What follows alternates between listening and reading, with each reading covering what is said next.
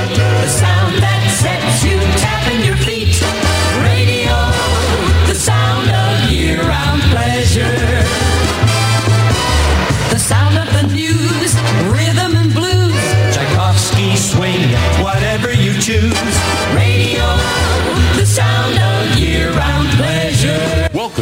Things Radio, your weekly radio magazine with radio news from a national perspective, calendar and format changes, sports news, featured radio stations from yesterday and today, your voicemails and phone calls, as well as special guests and featured segments. And now here's your host, Bill Sparks. Educates, syncopates.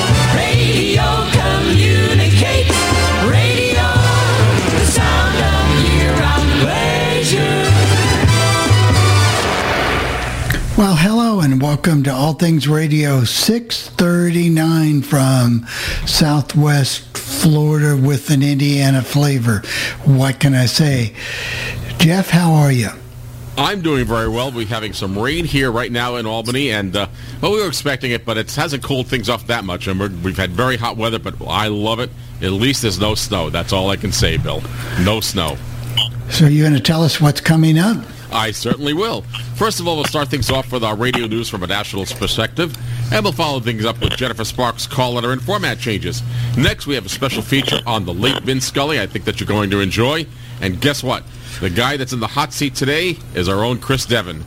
So well, we'll follow that up with an air check of radio station WCBS FM in the Doo-Wop Shop with Don K. Reed. And finally, we'll listen to a radio station in Alabama, Huntsville, Alabama, Fun 92.7. Now, the reason I chose that radio station, it wasn't really going to be chosen for for this week, but, you know, they say the best laid plans of mice and men sometimes go astray. I really wanted to get radio station WSGN with the revival of that radio station, but the owner of that radio station will not allow streaming for between for certain mileage away from his home home base, and so it, it's their what they call picket fencing. So I chose this Fun 92.7 in India, and I should say in Huntsville, Alabama. So all in all, I think we've got a good show this week, and hope you all enjoy it. Yeah, Huntsville, Alabama, the home of Tim Hindle. Remember Tim and all his early work on radio? Oh yes, he did those radio reviews. Uh, He did a very good job on those. Yeah, You'll see crane uh, tutorials for the Skywave and the uh, Pocket Radio. yeah, he Possibly was. others. Oh, he did more. He did more in that gear. He also did the Versacorder and the, and the CC radios too. By the way, just real quick, if anybody's interested in the Sangean radio that Bill and Doug talked about, you may want to go ahead and do it. There are only 17 of them left after Do you, today. do you know the model number, Je- uh, Perry's offhand, I will get that for you, Jeff, in, a, in just in in a second here. just in case anyone wants to. Just wants? refresh I their page and they're 77. so that's an ever changeable event. And speaking of changeable events and things like that, before we're going to take a look inside of what's going on in Indianapolis radio besides my telephone here that's, that's uh, doing the Kent Sterling report here. Um, Bernie, tell me a little bit about 1070 and how you found that station on the air a little bit this week. Well, you know, I'm doing this for Chris, really. Uh, you know, Yeah.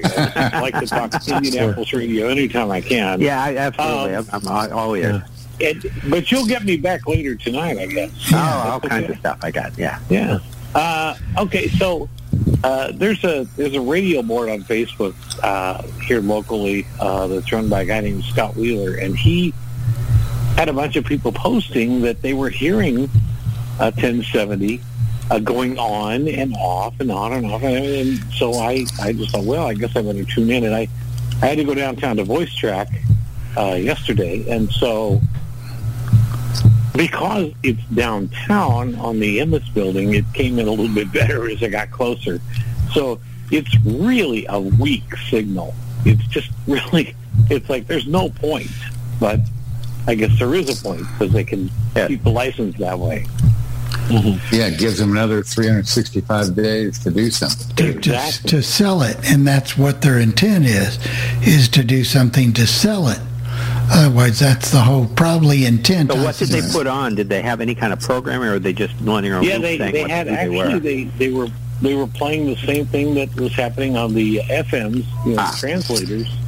Uh, They just picked that up So uh, I, I was surprised. I thought maybe there might be something else up, but no, I guess that just made it easy. You know, they want to make sure they can keep the license because if they don't, Yeah. then they lose the license of the frequency. Right. So that's why Sixty-four they- thousand dollar question. What's the name of this radio group on Facebook? Do you know? Uh, let's see, what is it? It's, uh, I'll, I'll have to get back to you on that. Okay, Uh, because I just go in and, and check it out. But I will, I'll, uh, uh, text you or something and let you know. Okay, that'll be good. So, yeah, you would, you would love to be part of it.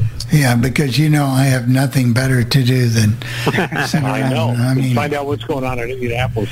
You know, Right. and, and Chris might really want to be involved. yeah, I what's going on in Indianapolis. I'll join it. You know.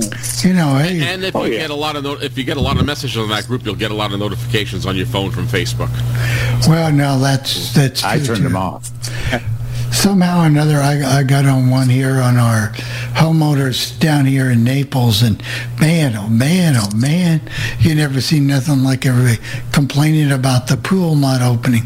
The new multi-million dollar pool and it's a conspiracy. Everything's a conspiracy you know so. Well, you know, Anyway. you know, the thing is that didn't you know? I mean, not only is Florida God's waiting room, but also a lot of the complainers left where they were, and they aren't still aren't happy, even though they said, "If I get to Florida, I'll be happy."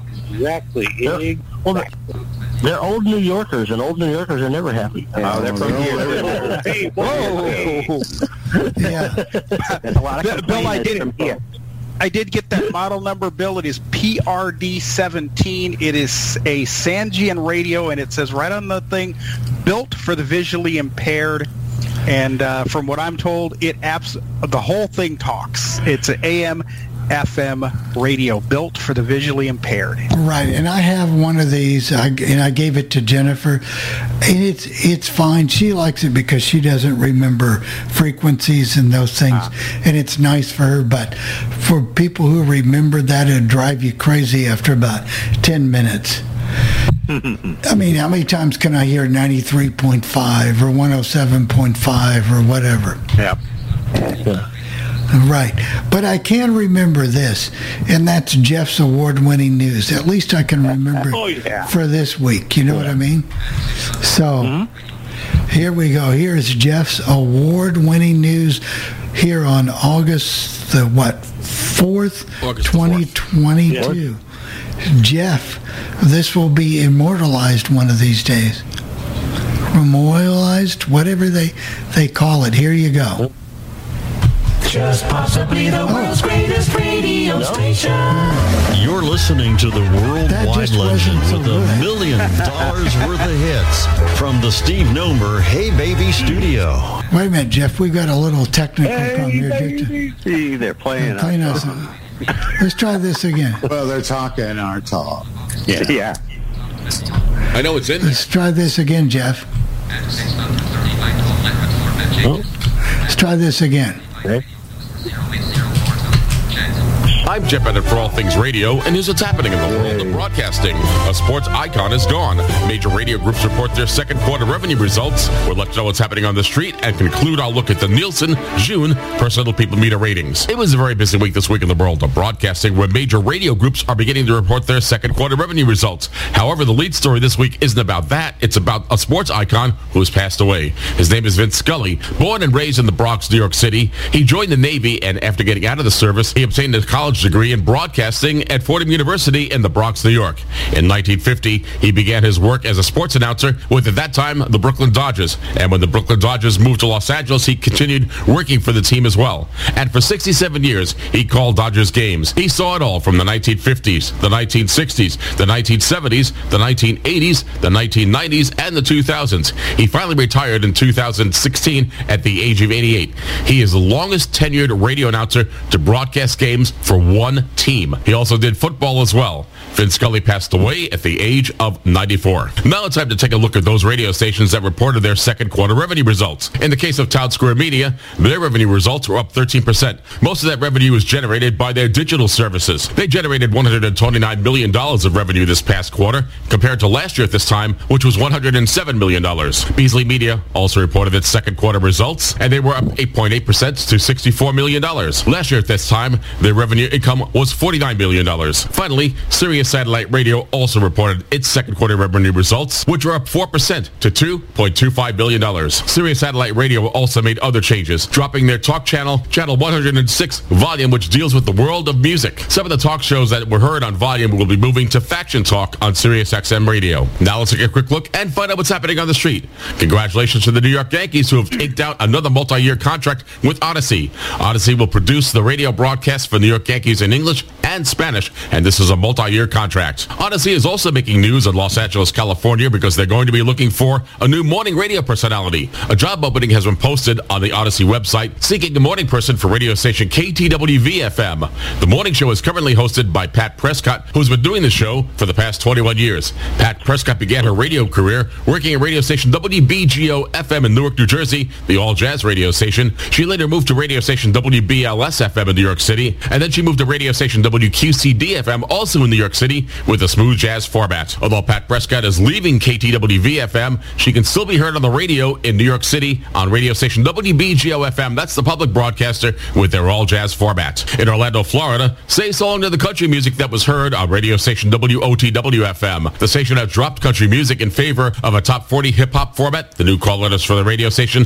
are WFYY-FM, and they're playing 10,000 songs in a row commercial-free. Amanda Green has departed their afternoon co-hosting chores at radio station WKRZ-FM in Wilkes-Barre, Pennsylvania. This is a station we featured a few months ago when we celebrated afternoon host Jumpin' Jeff Walker's 40-year anniversary at the radio station. Amanda Lee says she wants to spend more time with her family and focus on other aspects of her career. In other news, the Breeze returns to the Jersey Shore at radio station WHTG AM in Eatontown, New Jersey. They've dropped their Great Gold moniker and are now calling themselves the Breeze. Other than the name change for the radio station, nothing else has changed at the radio station. All the music elements and formatic elements of the radio station remain the same. The only thing that has changed is the name for this radio station. In other news, let's move to Chicago, Illinois, where radio station WSHE-FM has made a change to their playlist. They're focusing now on music from the 90s through 2000s, and the slogan is, we love the 90s and 2000s. We'll provide you with an air check of this radio station in a future All Things Radio live broadcast. Say long to the jazz that was being broadcast on North Texas University radio station KNTU-FM. The station has dropped its jazz programming in favor of an indie modern rock format. With the retirement of David Boucher at radio station WMJX-FM in Boston, Massachusetts,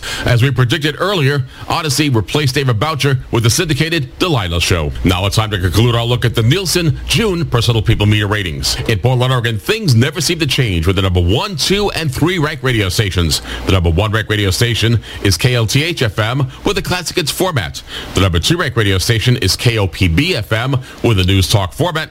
And finally, the number three ranked radio station in Portland, Oregon is KKCW-FM with an adult contemporary format. In Charlotte, North Carolina, things are also status quo with the number one, two, and three ranked radio stations. The number one ranked radio station is WKQC-FM with an adult contemporary format. The number two ranked radio station is WKKT-FM with a country format. And finally, the number three ranked radio station in Charlotte, North Carolina is WBAV-FM with an urban AC format. In San Antonio, Texas, the number one ranked radio station is KONO-FM with a classic hits format. The number two rank radio station is KQXC-FM with an adult contemporary format. And finally, the number three rank radio station in San Antonio, Texas is KTKX-FM with a classic rock format. In Salt Lake City, Utah, talk radio is the dominant format with the number one and number two rank radio stations. The number one rank radio station is KNRS-FM with a news talk format, followed by KSL-AM, also programming a news talk format.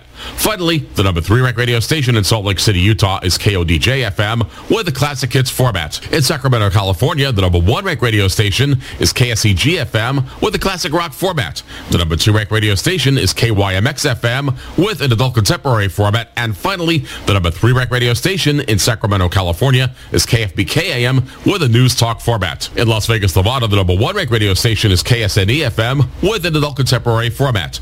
The number two ranked radio station is KMXB FM with a hot adult contemporary format. And finally, the number three ranked radio station in Las Vegas, Nevada is KKLZ FM with a classic hits format. In Pittsburgh, Pennsylvania, another market where the stations are status quo with the number one, two, and three ranked radio stations.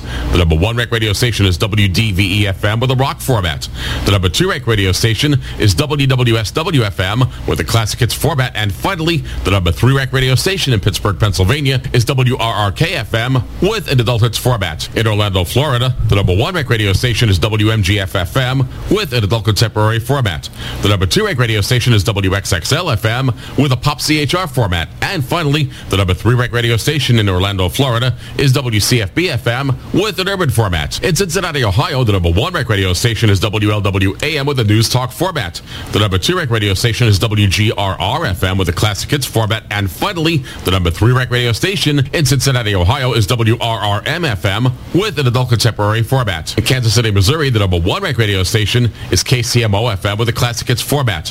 The number two rank radio station is KCFX FM with a classic rock format. And finally, the number three rank radio station in Kansas City, Missouri is one we featured last week on All Things Radio Live. That's KMXV FM with a pop CHR format. In Cleveland, Ohio, the number one rank radio station is WZAK FM with an urban adult contemporary format. The number two rank radio station is WMJI FM with a classic hits format. And finally, the number three rank radio station in Cleveland, Ohio is WNCX FM with a classic rock format. Finally, in Columbus, Ohio, the number one rank radio station is WTVN FM with a news talk format.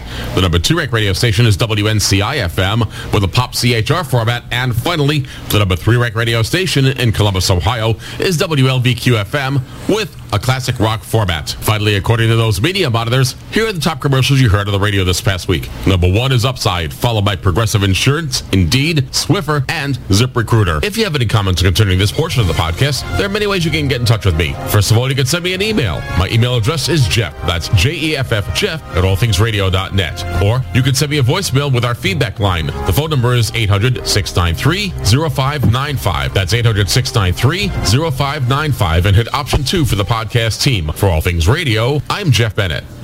Thank you very much, Jeff. Great job. Oh, no problem. Thank you. Yeah. Yeah, I've heard a little bit of uh, that station. Uh, she loved the '90s in Chicago '90s, and they're uh, they actually may have had a live midday jock because she was. They do. You They know, do. talking They- they do. Yeah, And, uh, yeah, she has she- contests she- and trivia She things. was doing something Yeah. on Facebook, and that she's going to play. Uh, uh, I forget now. It was the Britney Spears song at noon that day that I heard them. So it's Yeah, kind of a nice yeah, basically- station. they just yeah, they just got the '80s from the format. Fort Lauderdale, and they yeah, it used to be as- on uh, 105, uh, 103.5 in Miami. Right, they were they were known as she's only rock and roll. That's right, and and and we featured uh, she in not. I don't know if we featured them in Chicago, but we may have actually featured them a few years ago. So, so sometimes we have, we can recycle these things, and I do remember that we featured them. I also Who remember owns them? uh, Oh, they're owned by, Hubbard, Broadcast. Hubbard, Hubbard Broadcasting. owns Okay, huh. yeah, I was gonna say I didn't think it was one of the big ones because they have their own skill also to and you know I thought I thought- didn't think Yeah, they're owned by one of Hubbard. the They- big ones. You know, Hubbard Hubbard's, Hubbard's, three not, there. Hubbard's is not as small as you think. Yes, they have radio stations, Well, no, but they you have know a what lot I mean, more the big- T- they have a lot of TV stations. So, Uh, here in Albany, at least, we Channel 13 and its other stations are owned by Hubbard Broadcasting. They are they are fairly big, and uh, Ginny, Ginny Morris is the uh, is CEO of the company. And they have a lot of stuff in Minnesota, too. So, So, but I, I think that I think I find it interesting that we're not seeing as much real heavy format changes. I mean, you know, but but of course now with everything we're, we're we are headed for a possible recession. Although they're saying that's not going to happen. If they, you know, companies in radio aren't going to spend tons of money right now if they don't have to. So. And I think that's evident by some of the revenue growths that we'll find next week and uh, the week after as we get the earning reports that come in. So that's all I can tell you about that. Bill, do you want to do Jennifer's thing and we can do our Vince Scully feature? Yeah, we can do that. Let me get down here to see if I can do it right this time. I don't know. see, um, let's see here. But if I mess up uh, Jennifer's, she's going to let me know about it. You will not hear the end of it. That's you exactly exactly right. She said she had some Yeah. some stuff in Indiana this week, so for me to pay attention. Just hope you have a comfortable couch. outside on the day. Yeah, yeah. Yeah. Here I go. Hello, everyone. I'm Jennifer Sparks, and here are your call letter and format changes for the week of August 4th. WBQF FM 91.5 Fryeburg, Maine changes frequency to 91.7. WNKN FM 105.9 Middletown, Ohio changes slogan from Classic Country 105.9 and oh 106.7 to 105.9 The Oasis. WHTG AM 1410 Eatontown, New Jersey changes slogan from Great Gold 1410 to The Breeze. WRCY AM 1590 Mount Vernon, Indiana changes slogan from Fox Sports 1590 to 98.9 WPIW. WREB FM 94.3 Greencastle, Indiana changes slogan from WREB FM 94.3 to Giant FM. WYFX FM 106.7 Mount Vernon, Indiana changes slogan from Fox Sports 106.7 to oh 106.7 WMVI. KBNW AM 1340 Bend, Oregon changes slogan from KBNW 104.5 FM 1340 AM to 104.5 FM 1340 AM News Radio KBNW WIVG FM 96.1 Tunica, Mississippi changes slogan from Sports 56 to 96.1 Drake FM. WSGN AM 1050 Alexander City, Alabama changes calls to WFXO AM. WFXO FM 98.3 Stewartville, Alabama changes calls to WSGN FM. KJZY FM 106.3 Cazadero, California changes calls to KBBL FM and changes slogan from 106.3 The Beat to Air 1. KBBL FM 93.7 Sebastopol, California changes calls to KJZY FM and changes format from country to jazz. WXRO FM 95.3 Beaver Dam, Wisconsin changes calls to WBEV FM. WOTW FM 103.1 Windermere, Florida changes calls to WFYY FM. WLYI FM 103.5 Burgettstown, Pennsylvania changes calls to WOGH FM and changes format from classic country to country and changes slogan from Willie 103.5 to Froggy 94.9 and 104.3. KNHD AM 1450 Camden, Arkansas changes format from silent to religious teaching. WJLX AM 1240 Jasper, Alabama changes slogan from Oldies 101.5 and 1240 to WJLX 101.5. And those are your call letter and format changes for this week for All Things Radio. I'm Jennifer Sparks, wishing all of you a very good week. Thank you, Jennifer. And I'm a little disappointed I can't find that format change in Mount Vernon, Indiana. But with call letters like WMVI, I bet I know what it's going to be. Where is Greencastle, Indiana? Where I've never Mount Vernon, uh, Greencastle is near Terre Haute. Mount Vernon's down near Evansville in the southwest western corner of the state in Posey County. Okay, because I'm not that familiar with Indiana, except that uh, I, I visited Bloomington. My, my nephew went to college there, so that's that's the only place in Indiana that I really have I've been to at the time. That was a few many years ago.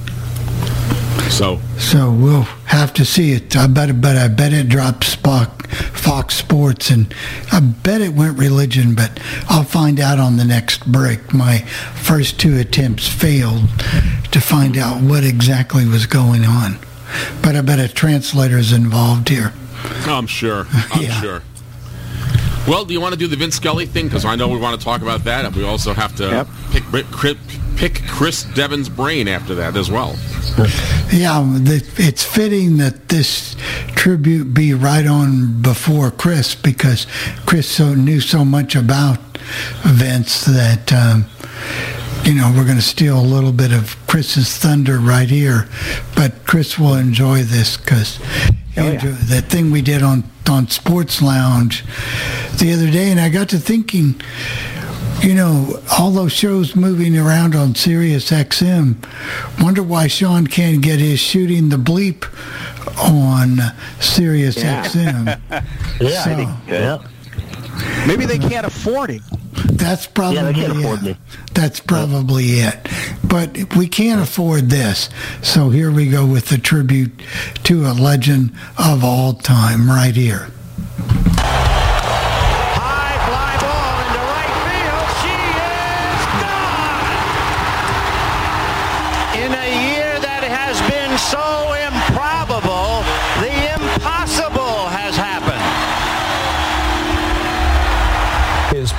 play-by-play was poetic, and he provided the unforgettable soundtrack of the Dodgers' greatest victories. And yes, their struggles for an incredible and legendary 67 years. Tonight, the news no one here in Southern California ever wanted to hear. Dodgers Hall of Fame announcer Vin Scully has died. He was 94 years old. Thank you so much for joining us tonight. I'm Jeff Vaughn. Hi, everyone. I'm Suzie Suh. This is KCAL 9 News at 10, also streaming on CBS News Los Angeles. We have live, in-depth coverage of Vin Scully's life and passing. That's right. We began with KCAL9 Jaime Maggio with a look back at the incredible legacy that Vin leaves behind. Jamie? An incredible legacy, an incredible life, an incredible career, an incredible human being. Um, to know Vin Scully was was truly to love him. Just uh, a, a warm, personable man who obviously was very, very good at his job. 67 years as a Dodgers broadcaster. Um, I, I just the sound of his voice is something that I think is ingrained in people's hearts in the city, um, and for really for baseball fans everywhere. Um, but 94 years, uh, Vin Scully, an incredible life, well lived. Uh, here's a look back.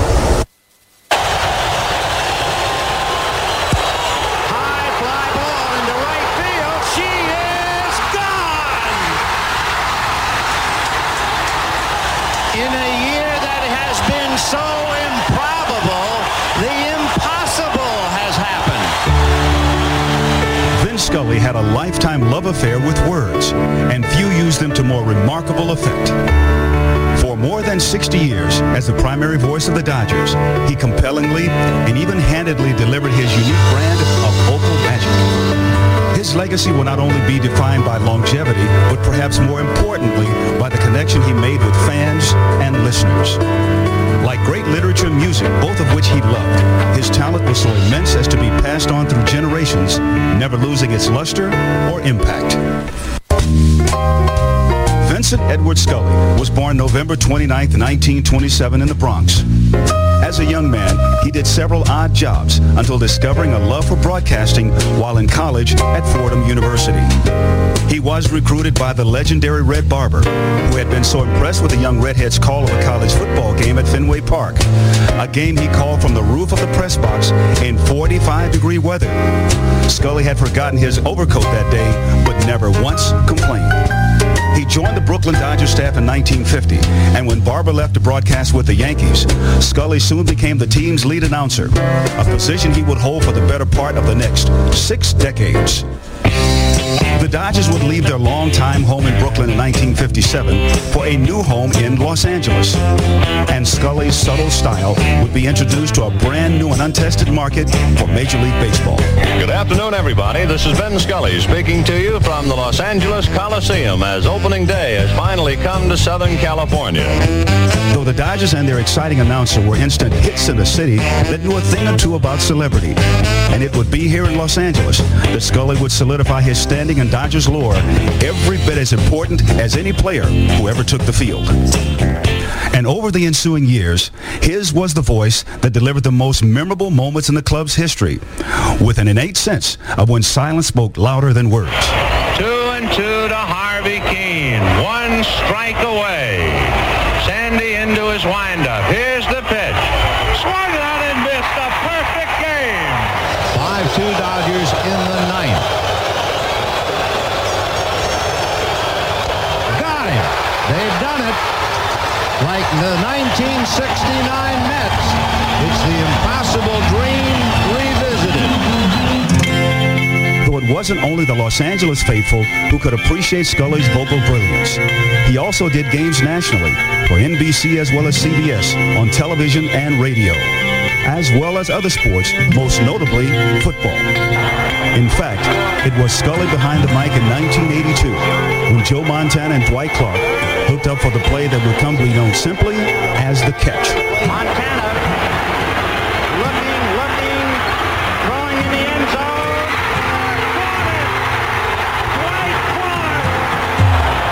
It's a madhouse at Candlestick.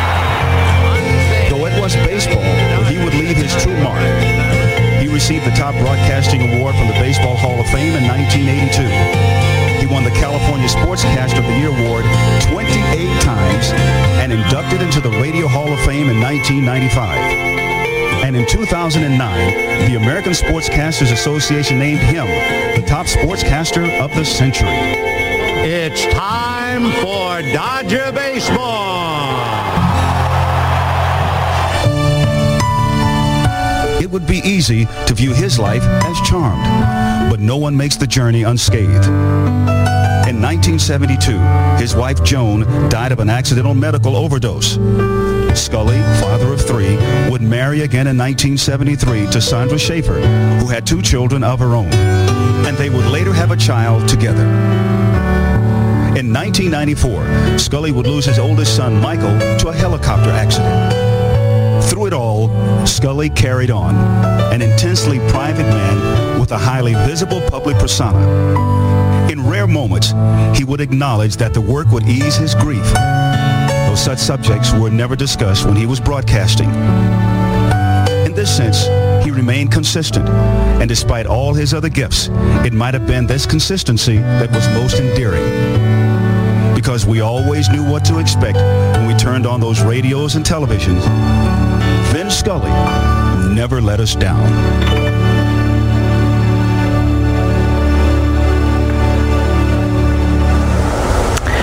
He certainly did not. And this is a live look right now at Dodger Stadium where fans are starting to show up and, and pay tribute. They're lighting candles and no doubt they're having a moment there and remembering such an iconic figure in Los Angeles sports landscape. Definitely be a touchstone for what has happened uh, today with Vin Scully. And Jaime, you, you talk about how generous he was with his time, especially to journalists. And you have a good story, a first-hand story about that, don't you? Yeah, early in my career, one of the first games that I was at Dodger Stadium working, a newbie, you know, uh, really, really early in my career, we were sitting in the press box before the game started, and people are eating and they're prepping and they're on their laptops and you're getting ready for the game, and Vin Scully walks by, and I thought to myself, oh my gosh, there's Vin Scully, truly a titan in, in the industry, and he grabbed a chair at our table, he sat down, there was maybe five of us sitting there, and he's just chit-chatting and, you know, asking how we're doing, we're talking baseball, we're talking life, and I thought, my goodness, Vin Scully, who's prepping to call this game, just sat down and spent maybe 15, 20 minutes with us, and, you know, as a female and as a, as a young journalist, to be acknowledged and accepted by someone like that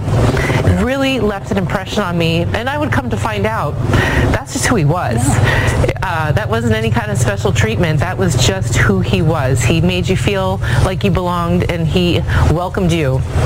And uh, not everybody's like that. not everybody's like that. So, Jaime, what, what do you think it really was, though? You know, not just his voice, of course, that's so recognizable around the world. Um, not just the 67 years behind the mic, though. He always had a message when he was talking. He, he did, and he really knew how to uh, read the temperature of a situation. Um, a lot of things happened on the air while he was broadcasting games, and you know, aside from that, aside from having that. Um, sentimental side that understood when to let a situation breathe he also had just such funny stories. you know, I, I, I can't think of a specific player, but it would be like, you know, so-and-so at bat, his brother is a, a farmer in, you know, in Arkansas, and they have a pig farm, and you're just like, wait, what? just i- incredible, incredible Yes, stories, um, and just such a, a, a gift that we have had him in our city for as long as we did, and we got to enjoy him calling those games. Uh, we're going to hear now from another Dodger legend, Steve Garvey, remembering Vin Scully. there's almost uh, a sense of we had him that long, and what a blessing to have had him that long. Um, and if life is God's gift to us, and what we do with it is our gift to Him, what a fabulous gift that He gave to God by by being so consistent and by caring uh, and doing what he did better than really anybody else, but never with any self fanfare. Uh, always with a sense of, of duty to the game. What a special.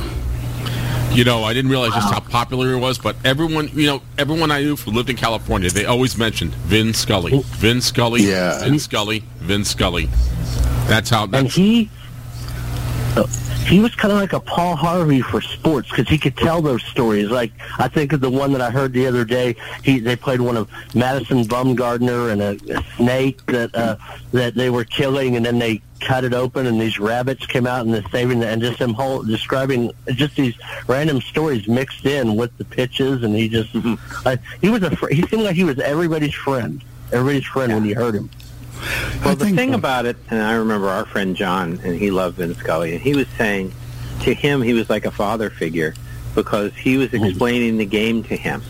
And you know, we all had our people. If if you grew up in, in a certain time, they're pretty much all gone now. But our guy was Curt Gowdy, or you had Mel Allen, or you had Russ Hodges, or you had Ernie Harwell, or whoever it was in your city who was the the voice of baseball. There was no question about it. Nowadays, you got a television voice, you got a radio voice, you got this, you got that, you got podcasts, you got everything else.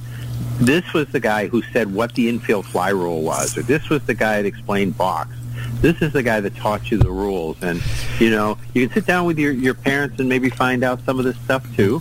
Doesn't mean you can't, but there's a special bond, especially on the radio, with baseball on the radio. And Vin Scully was the guy for so many people, you know. And they they would turn on the radio because they couldn't see the game very well in the Los Angeles Coliseum. There were 90 to 100,000 seats.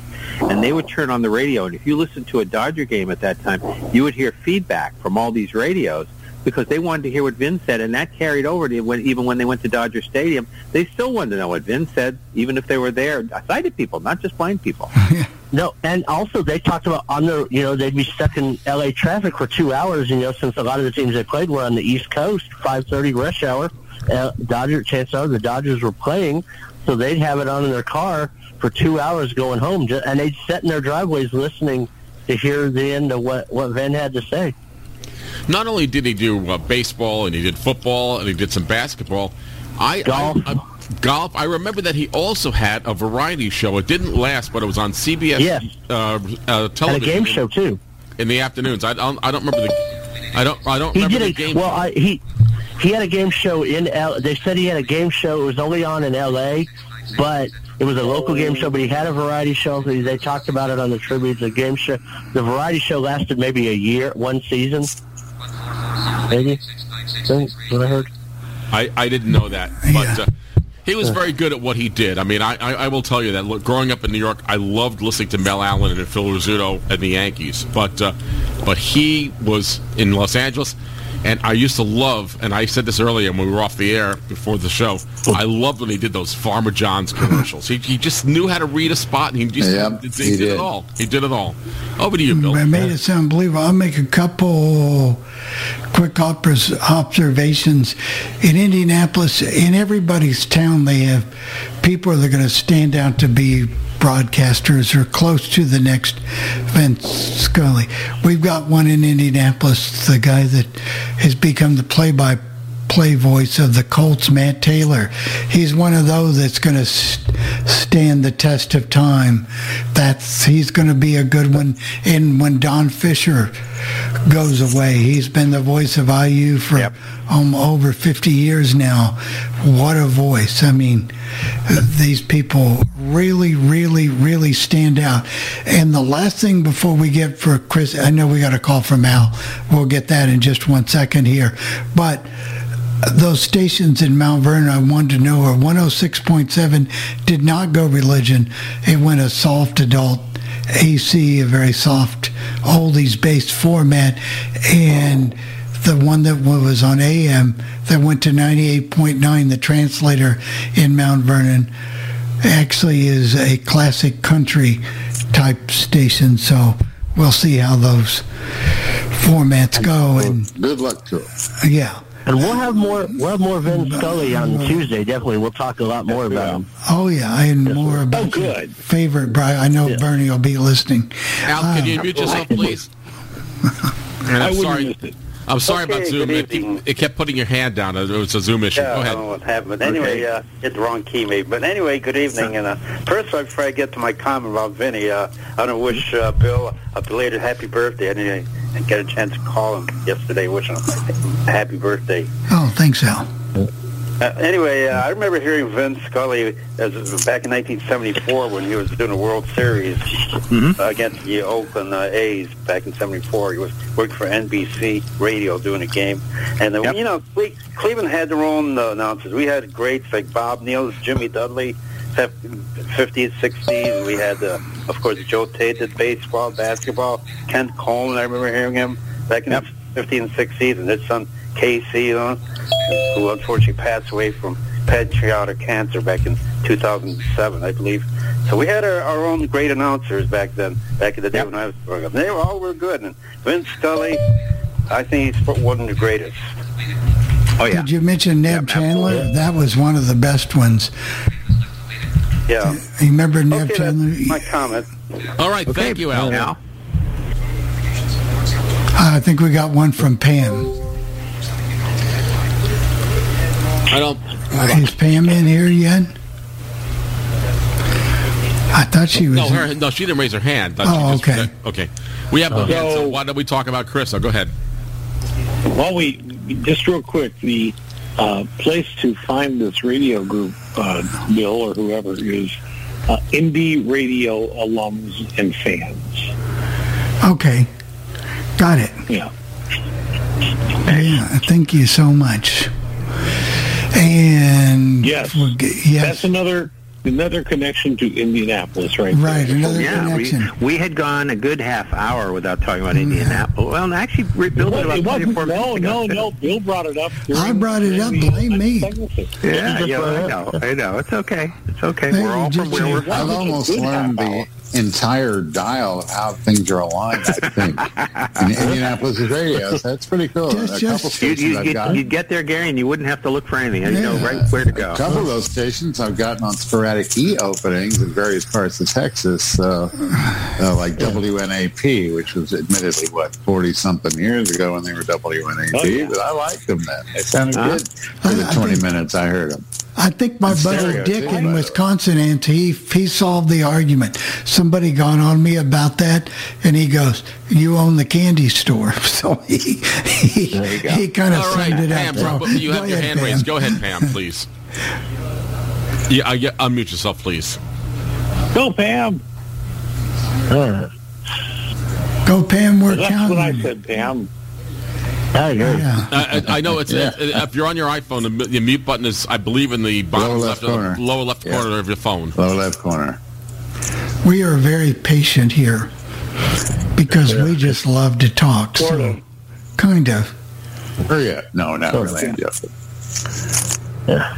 Just- Yeah. Well, she Okay, we'll ha- we'll have to get back to you, Pam. Just leave me a Facebook message. I'll I'll convey it to everybody. Next yeah. And then we'll get her. We're we're we're trying to talk to you, Pam, but I guess. Okay, There I she think I got it now. Okay. There you are. Yes, I do remember he did uh, have, I believe, another game show uh, that was national. It was some. Uh, I it didn't last very long either, but uh, I forget what it even was now. But I thought, oh my goodness, you know, he's he does a lot of things here. Oh yeah. But yeah, he was. Yeah, I got uh, him. At, yeah. Got that from Well, Craig the Way. thing that, that he had going for him, he had his personality. You know, he came across the same all the time. When you, he'd say, "Pull up a chair. It's time for Dodger baseball," and you know, people would pay attention. You know, and his favorite word was remarkable, and he was remarkable. You know, Yeah, he that's got to hear him when they were talking about him. And you you got to hear him a lot, Pam. I'm sure. Grow uh, back there, you know, living out there, you got to hear a lot of him. And He did. Oh yeah, yeah. We yeah we we we're not particularly baseball fans, either one of us, but we certainly heard. Dave, Oh, as yeah. Dave says, he grew up with him. I don't really remember the Brooklyn Dodgers on the radio in New York because I mean I'm uh, they were moving out by 1958. I, I think they moved out to the West Coast, and so um, for me, I really didn't remember them. But I do remember that uh, that my parents would tell me about the Brooklyn Dodgers and the uh, and the and the New York and the Giants uh, moving out to the West Coast at the same time. So Oh yeah. all right, thank Thanks, you, guys. Thank you, guys. Actually, the interesting thing about the Dodgers in the last year, the Yankees were on WMCA, the uh, Giants were on WINS, and the Dodgers were on WMGM, which was WHN. And they were all three of the they were the three rock stations, but they had baseball. So you know that when WABC got the Mets, it wasn't that weird. It was a precedent that had been. And when the Yankees, um, uh, when WMCA, when the uh, Dodgers and Giants left, the Yankees went to WMGM. So there was a lot of rock and baseball in those days. there we go. So, all right. Speaking of legends, we'll change the emphasis for just about 10 or 15 minutes here. And we're going to uh, put Chris in the spotlight. Chris Devon. Speaking of legends, you know, I didn't know anything about Chris until one day we used to the feedback line was a lot bigger back in those days because we didn't have all the live shows on the podcast and all that stuff. This was pre all of that. And Chris called in about Notre Dame football. And I said, anybody that smart and that knowledgeable needs to be on the legend. So then we went on the hunt and we got that all taken was, care of. hard to find. I was hiding. I was in the witness protection program, but Well, I know. Um, I- out.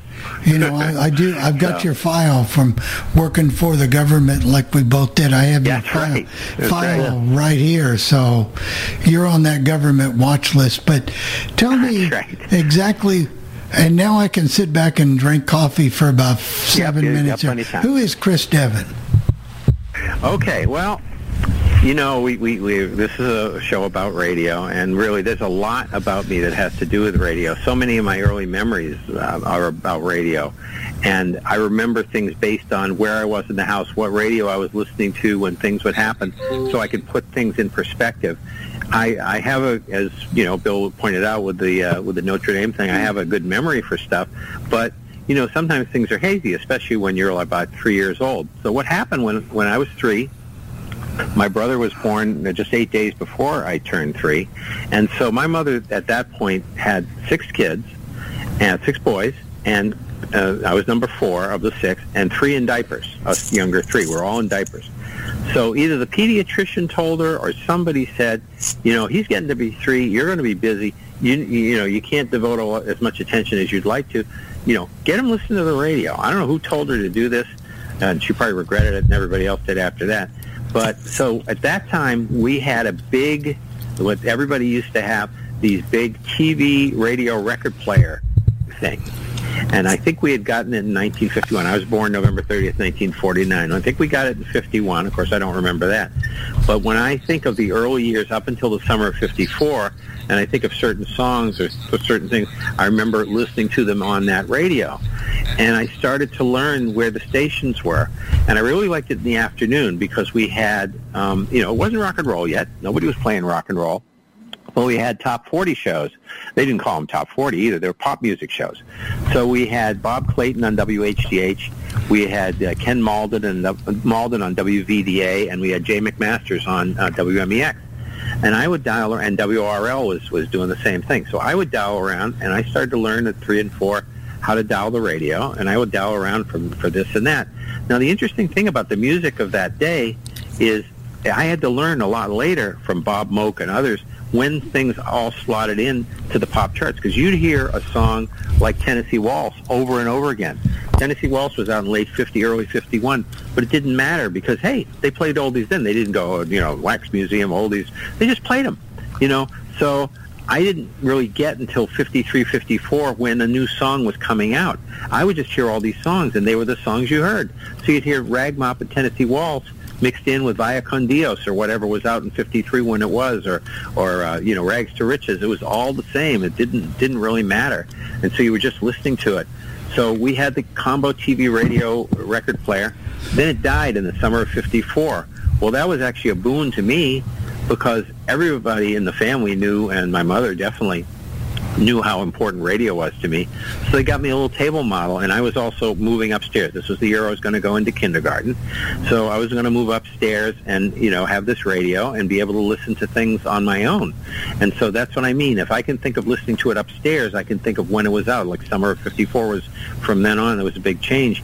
I learned a valuable lesson. I was telling the guys this story the other night on the conference. Learned a valuable lesson uh, when we had Hurricane Carol on uh, August 31st, 1954. We were downstairs at 10:30 in the morning watching Ding Dong School, and the power went out. And this was my first experience with the power going out. And I said, "Oh, well, I guess I'll go upstairs and listen to Arthur Godfrey." My mother said, "No, you won't go upstairs and listen to Arthur Godfrey because the electricity's off and your radio won't work either." I'm like, "Oh my god!" So all day long, we had to like talk to each other and stuff, and try to hold our back door closed and things like that, you know. So um, that was that was a valuable learning expression, uh, you know, time. Then, um, as far as learning to DX, WBZ dropped NBC in, uh, and I was once I got upstairs. My mother couldn't stand soap operas, so once I got upstairs, I started to listen to everything. You know, soap operas, whatever, old time radio. Well, it wasn't old time radio yet, but you know, the suspense or or uh, you know, the Shadow or whatever was still on in the 50s. You know, they were on up into the late 50s, some of them mid 50s. So I remember a lot of them when they were still on because I was lucky enough to be around in 54, 55. Well, when BZ dropped NBC, all the soap operas are gone. I'm like, Oh, so it was like two weeks there. I couldn't find them. Then I'm fooling around with my radio upstairs once one afternoon, and I'd never really tried to get faraway stations. And here was like Pepper Young's Family. It was on WJAR in Providence. Wow. And there's WCSH in Portland. They've got NBC too, Portland, Maine. How did this happen? How did this work? So then I was hooked on on this stuff. And then I was lucky enough. I, I was going to school in Braintree near the end of my second grade year the Braintree Lions wanted to do something for us kids in Braintree. And so what happened was they gave uh, the other three kids that were starting, two of them had already started the school, another girl was going to start uh, her first grade year uh, that fall in 57. They gave them all braille writers, but my mother, who was a wave in, in the war, had gotten to know this woman named Muriel Donovan, who was a, a transcriber. And she, uh, she had learned to transcribe in a volunteer group when she got out of the war. So she had already given me a braille writer. So I had a braille writer. So they said, well, what was Chris like? We're getting these other people something. So I got a Hallicrafter radio. Oh, man. I remember June 15th, 1957, that morning, dialing around, and I discovered New York radio. I could get tons of New York stations all day on that thing. WMCA, WRCA at the time, WOR, W, uh, WINS, uh, I could get uh, you know WMGM and WNEW, and then I was I could get the Providence station so much better and stuff. So this was great. I was all set to go with that, and then I discovered then I discovered sports because what happened that April, I was I remember listening to WCOP and they said the Celtics are and I didn't even know who the Celtics were, but they're going into overtime and they could win the championship. I said, well, Boston winning a championship that would be interesting. Whatever they're doing. So I put on this basket and this guy, this guy, this Johnny Most, is yelling and screaming the overtime, and they won the game in double overtime against the Hawks. That was their first championship. And I had always been fascinated, like Vin Scully, with the sound of crowds. I didn't follow sports, but I loved the sound of the crowd. What Vin said was he started when he was a kid in the 30s, and he would just listen to the games, lie under his big speaker. He had one of these big contraptions, too, the big old-time Crosley radios or whatever, and he would lie under the speaker and just be fascinated by the sound of the crowd. And so was I. And that got me going on sports, though, that it was exciting, and I heard the locker room interviews and stuff. And then, you know, I, I went, uh, you know, got started that summer to start listening to the Red Sox, and that fall I didn't even know who the Bruins were yet, but I found out. We didn't have a football team yet, but I started to follow the Browns because they were on HDH and so forth, and then the Giants. So I was always interested in radio, and I, luckily I got to go to public school, so I was staying home uh, during, you know, in the afternoons. I'd get home at a reasonable hour. A lot of time I know the kids in the residential schools would have to do different after-school activities, which I'm sure were fun, but you couldn't do as much radio. So I got into sports talk, like with Bill Mazer. I used to listen to him all the time, and of course I would, would listen to the New York stations. I got into Jean Shepherd. I got into all our people too, of course. And then I wanted to go when, as I graduated high school, I wanted to uh, get into radio, as most of us did. So um, I, this was kind of a lucky thing my mother did. They had this thing called a vo- vocational objective that you had to do if you were going to study something with the commission. You had to prove that it would be a viable uh, career for a blind person.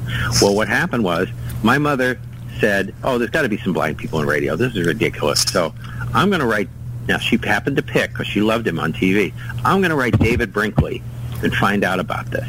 So she wrote a letter to David Brinkley, who sent her a letter back and said, I can put you in touch with Ed Walker. Ed Walker was working in the same building as he was in Washington.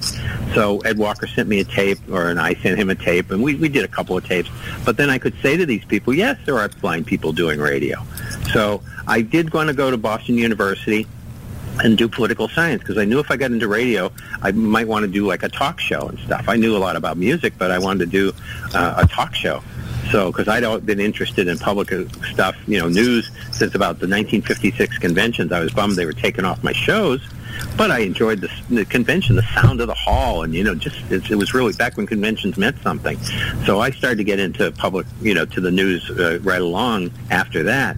So then I went to BU, did the political science then, because Kenny Meyer had gotten into WBZ by that time, I went to Graham Junior College and took communication courses. I was kind of chicken to try to run the, the equipment and stuff, but I didn't end up doing that. But then I went on, you know, to Social Security and, and National Braille Press.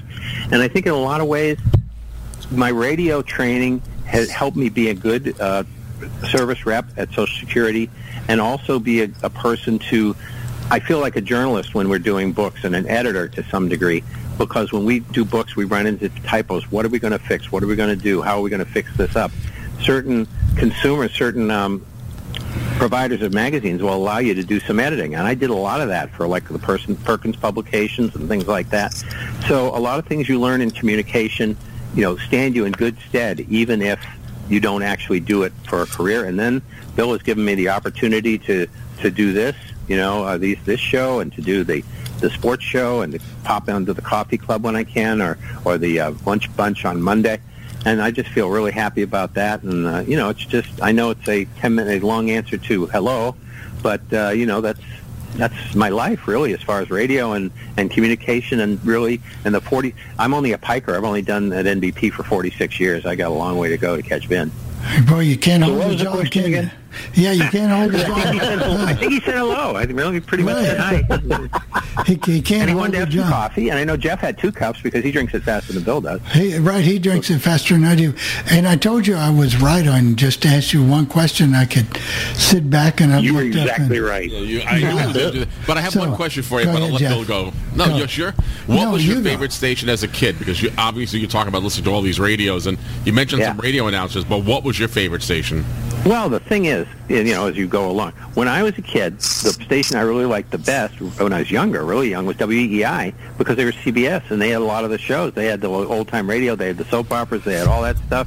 And you know, at that point, I liked the music. I didn't become really a, what I'd call a rock. I liked all kinds of music, you know, whatever they were playing on the radio. You know, if they played Perry Como, that was fine. If they played Elvis, that was fine. You know, I mean, I had no a preconceived notion until 1960. I started to go to this day camp, and I said, you know, I'm getting to be 10 years old, almost 11. I, I'm getting into rock and roll. So then I kind of switched over to MEX for a while as my favorite, I would then say, and then I go to BZ because that was a mature uh, thing with all the personalities. MEX had cool DJs too. Don't get me wrong. We were very lucky to have the two stations. I've said that before.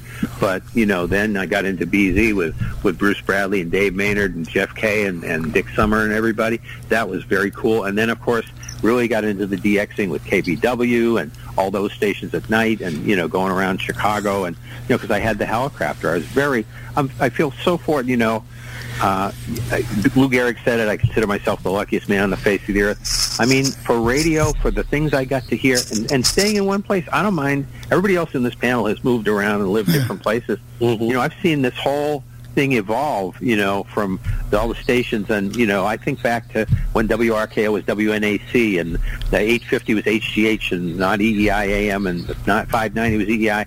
You know, I was there when it all began you know, and and like it was, it's really unfortunate to see what's happened to all that stuff, especially the AM dial. Which that's why I'm an AM person because I had a good 15 years of AM before I even got an FM radio. You know.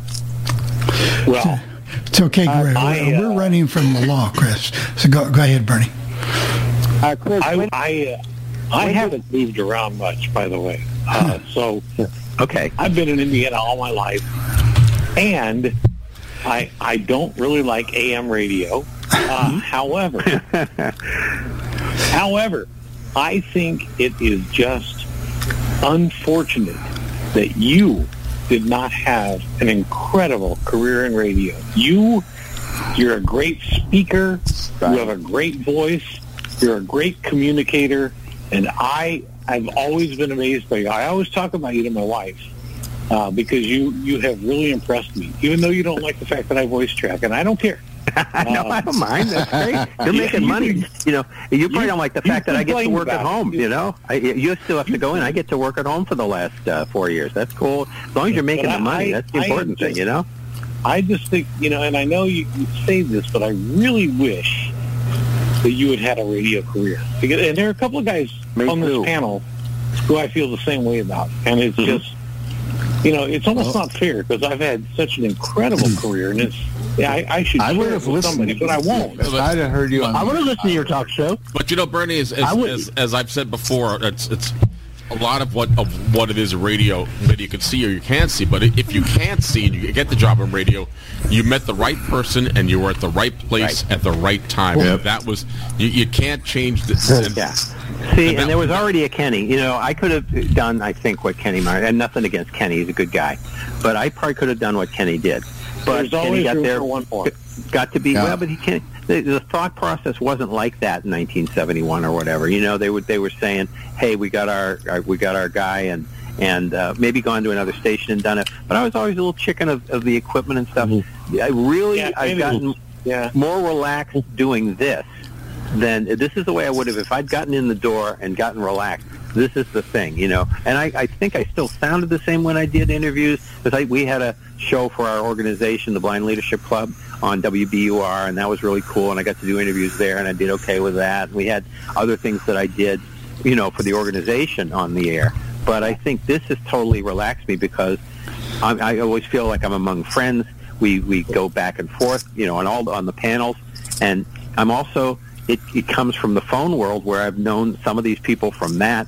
So it's not like we're coming into these panels like we don't know these people. It's like we we we already know each other, and it makes the shows flow, you know, in a different way than they would if if we didn't know who, you know, like well, I he's never in Pierre, heard you you know. all things radio. I'm just going to tell you that right now. Yeah, he, I'm Bernie, he I- came to the glad he, he came after he came after you left the phone world, Bernie. Yeah, he came after he came later. Yeah. but But I but mean- yeah, I I always thought, and we've talked we've talked about this. I mean, like I said, I, even even if I don't agree with you, sometimes I would have I would have listened back then if I didn't know who you were. I probably said, "Oh, this guy's interesting." And we've talked about how Chris and Perry could do a crossfire Oh, yeah, show, very- and they very could. Exactly. they could dis because they disagree, but they're very respectful when they they because in our sometimes we get in conferences and they get in some discussions, and you know it's really. It's interesting, but I mean, they're respectful. They're having their opinions, and it's just back and forth. And I said people would listen to that. I know that I grew up in a time when I could have friends who I actually politically disagreed with, and we could politically disagree, and we could, We were all allowed to do that back uh, you know, holler and yell at each other, and then we go out and have a beer and talk about sure. radio or But let's, let's, new let's, music. let's, get, let's get back. Let's get back to Chris here. Chris, although you didn't work in radio, um, did you Yeah. do any radio work when you when you were at Grom Junior College? Uh, Graham. Um, you know, the, the thing is that I did, I, I did some interviews. They asked me to interview like the football coach, and I did that one time. I interviewed Ken Meyer one time, you know, and I did a show uh, for that. I, I never got like a music show. I could have, you know, if I'd uh, gone, they, they, the studios were available. I could have gone in there, but you know, I'm a little, little technophobic now. I'm getting a little bit better at it. You know, different people have gotten me into different things. You know, I've got the Braille sense. I've done, I can, I'm a route traveler on our computer. You know, I can, I can send out an email or send out an email on the Braille sense. But I'm not a big tech person. I mean, and when I retire, I'd like to learn more about stuff. You know, and I think I can. I, I've always believed in myself that if, in a way, that I could do whatever, learn whatever, because I know, I, you know, I have a good memory and all that stuff. But as far as like, I was just sort of tech, you know, phobic about what if I, you know, put something too loud? What if I wreck something? What if I do? And these were these were accessible boards. I mean, you could turn the turntable to the quarter Oh, turn, yeah. you do up the record, and you had the pots, and you could memorize. And then the thing to the right it was on, to the left the thing was off, whatever it was. You know, it was really into you know it was easy to do. It was something I should have just sat down and done it. I just didn't. But you know, I got into Social Security, and that was fine. Talking to the people, and then I got into NBP, and I think that was really my calling. You know, a lot of people have a job. It's like Vin had a calling. I think I had a calling to do that, to put out the best braille that we could, and to really use my intelligence to do it. Think about the end user, the braille person. What are they going to want to know? How are they going to want this formatted? What are they going to want to see? And I think that really turned out, and it's very the, the Braille code is just as detail oriented as the as the Social Security code that Bill and I had to learn when we did our our training. And you know, it's it's something that you know maybe I would have made more money in radio. I, I don't really care. Maybe not. I, maybe not. Yeah, maybe but not. I, Yeah. but but I've had fun, and now getting to do it at home. You know, Bernie and I in 2018, those that's that's a great year for us. You know, we got to uh, transition into me continuing the full time. He's just not doing that, but he's getting more more free time to do whatever because I'm not commuting three hours a day. So, what is it exactly that you do now? I they keep asking me, "What have you been doing there for 46 years?" Uh, what is it you do? I proofread. So what happens is the way this works, and of course I used to do it in there and do all kinds of stuff, and I've been the supervisor of the department and answered all kinds of questions and this and that, and I still know the code, you know, and I had to learn UEB, the new code, to do this. But now they send me the pages because I'm not, again, some people would read them on a device, but they send me the pages. They're willing to do that. They know I'm going to put in my eight hours a day and in a conscientious way. And so I read them, and then I email the error. We create what are called error sheets. They'll say page six, line seven should have been uh, therefore, not thereof, or something, whatever it is. Right, And we right. mail these error sheets in to the transcriber and to NBP, and then the corrections are made, and they go on and they do the second cor- corrections, and the you know check it over, make sure all the errors were corrected, and then it, it goes on through the process. Wow, that's cool. And, and so I'm reading books all the time. Some of them are good, Pretty some of them are horrible, but you know they're they're they're books. Um, Chris, I find uh, when I first moved to Boston, I found Mm-hmm. radio very interesting because you had WIOD doing show music and doing Italian during the day, and you had WCOP. By the way, Ken Malden worked in Miami at one time. Yes, he did. Yes, Yeah. he did. I think so. I heard. Where did he work? WGBS was it? Yeah. Um, but when did w, WIOD first go sold? In 1961. So what happened was they were before that they were very interesting. Now there were some stations I didn't find out about until about 56, 57 when I really got uh, you know the DXing thing got in. I knew about COP, I knew about the daytime stations and this and that. But about 56, I found the station WBMS, and what they were doing was they they had different stuff. They had Symphony Sid. They had Ken Malden. He was there at that point. He was doing a, a pop show. Symphony Sid, that a guy named Savvy Lewis playing jazz, and they had a whole jingle about them. Then in 57, they became WILD, and they were top 40, but they were a daytimer. They were 1090, so they had to go off for WBAL. So that was, you know, um, and then, of course, we have the famous story of Todd O'Hara in 1958, who decided to start playing Fever by Peggy Lee and just playing it and playing it and playing it. They had to come and drag him out of the studio. That's a famous story from August of 1958. Oh. But, you know, that, so then they went the middle of the road and, and stuff. Johnny Most did, would do a Red Sox recreation show in 1960. But in 1961, they hired Steve, uh, Wildman Steve and, and Early Bird, Jimmy Bird, and then they would go soul. But you're right. In the middle of the day, they'd have Italian, and then Lavelle Diet, who ended up on WBZ, would do a talk show uh, from like one to two in, in the afternoon, and then they'd get into the into the soul. But of course, it was a daytimer, so the black population is small. So they did that. They didn't have a full time soul station here. You said Wild Man Steve. Was that Wild Man Steve Gallon? I think his name. Uh, I, don't know what his last name was, but I think he's the same guy I heard on WWCO in Waterbury, Connecticut. I have an air check of him from the 1950s, 57. and 50. That makes sense. That would make sense that he'd come up here. Sure. So sure.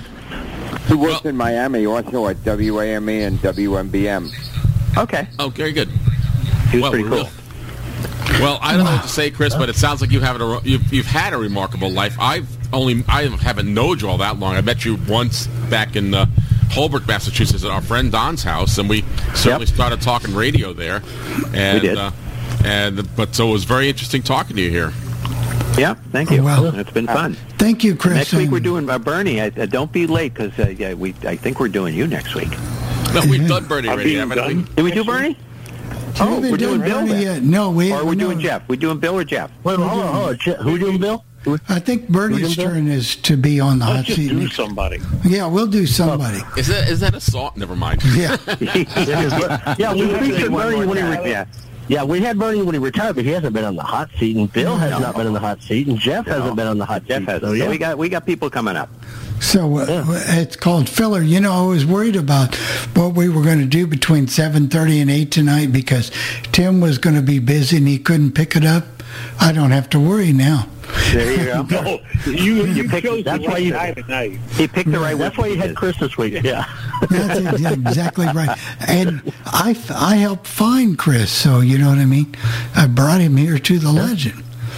That's kept, right. Kept, kept Chris, Chris, the only thing I want to say before you go is if you, if you oh go ahead, Bernie.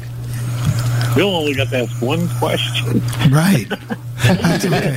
And I was going to say, Chris, if you could only have that Hallicrafter radio, and if you knew that it, if it was in good working condition, how valuable that would be now.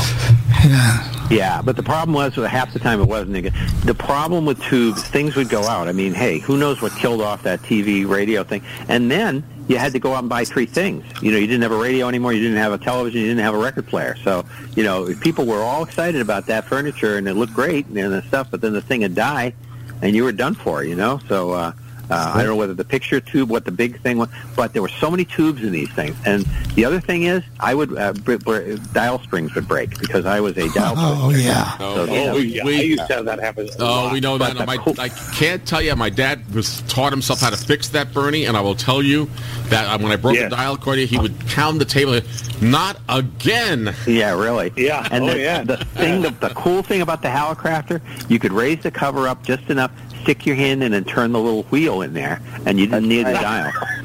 Kind of like I did the ice maker tonight. Break, yeah. So, thank you so much, Chris. It was so enjoyable, and it's a lot of fun in, to getting to know, finding out facts about people and people you work with every week. And hey, we can have our disagreements, but we're always there for each other. So, Oh, yeah, absolutely. we never disagree. Yeah, you know, we never. disagree with that. Right. what is it? I was listening to JMV yesterday. There's Oh, another plug. And he was talking about, he said, we can disagree on everything else, but we agree about Vin Scully. He said, that's a go. given. That's a given. All right, well, here's a given, Jeff. It's your time for WCBS FM. Yeah, Is we're going to remember d- Don K. Reed.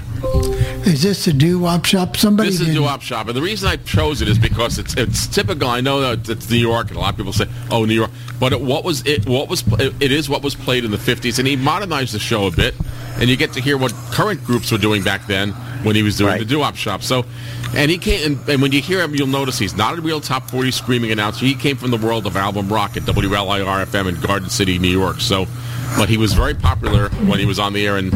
Until the station went to the Jack FM format back in 2005. Well, all I can tell you is we'll enjoy it and more do. If somebody didn't, they hung up as soon as you said doo-wop. Boom, they were gone. but for the people that are left, here you go. This week in our Classic Edge segment, we're going to remember a radio announcer who passed away about two weeks ago. His name is Don K. Reed, and he came to WCBS FM during its freeform album rock days in 1971. But by 1975, he was hosting the Doo-Wop Shop on WCBS FM. The Doo-Wop Shop was a regular staple of WCBS FM up until 2002. The station wanted to seek a younger audience, and so they discontinued the Doo-Wop Shop. However, Don K. Reed continued working at WCBS FM until 2005 when it adopted the Jack FM format. Later on, Don K. Reed did a radio show for the Belmont's Radio Net, which he featured on an earlier All Things Radio podcast. So without further ado, want to hear the Doo-Wop Shop as it aired on November 27th, 1994 on this week's edition of All Things Radio Live. Don K. Reed.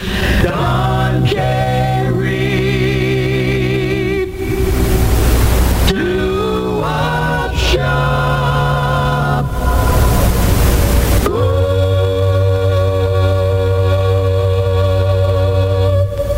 CBS FM. All right, we're open for business. It's the Doo-Wop Shop, and uh, I want you to dance with me a little bit.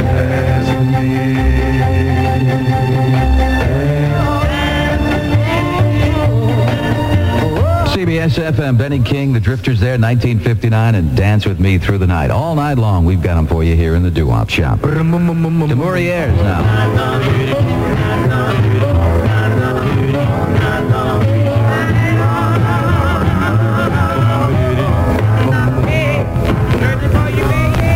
CBS FM. There it goes all night long with the Demoriers here on CBS FM. Here's something from their uh, latest album, Randy and the Rainbows, the title of the album, Silver and Gold. And here's the song with the same name, Silver and Gold.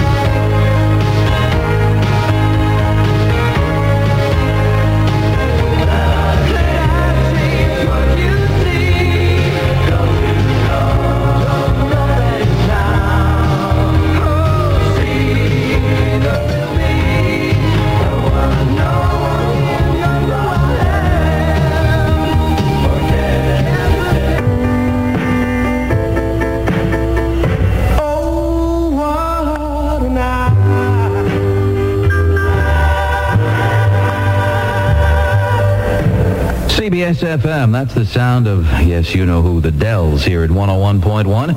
And that is, uh, oh, oh, what a night, taking it back to 1956 here at CBS FM.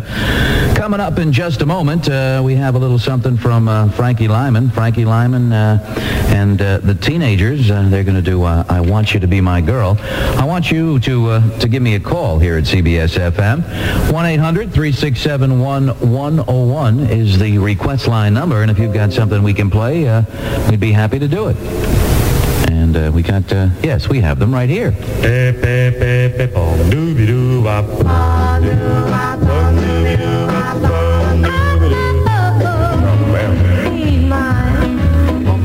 FM Zola Taylor on lead there in 1957 with He's Mine. That was around February of that year. Hey, you're here in the doo-wop shop at 20 past 7 o'clock, and I said I'd go to the phone, didn't I? When I lie to you. Hi, you're in the doo-wop shop. Who's this? Uh, it's Charlie Schwank, Don. Where are you calling from, Charlie? Uh, Greenpoint, Brooklyn. Charlie, what can I get on for you? Uh, I'd like to hear Down the Aisles of Love by the Quintones. Who does it go to? Uh, to my wife, Ann.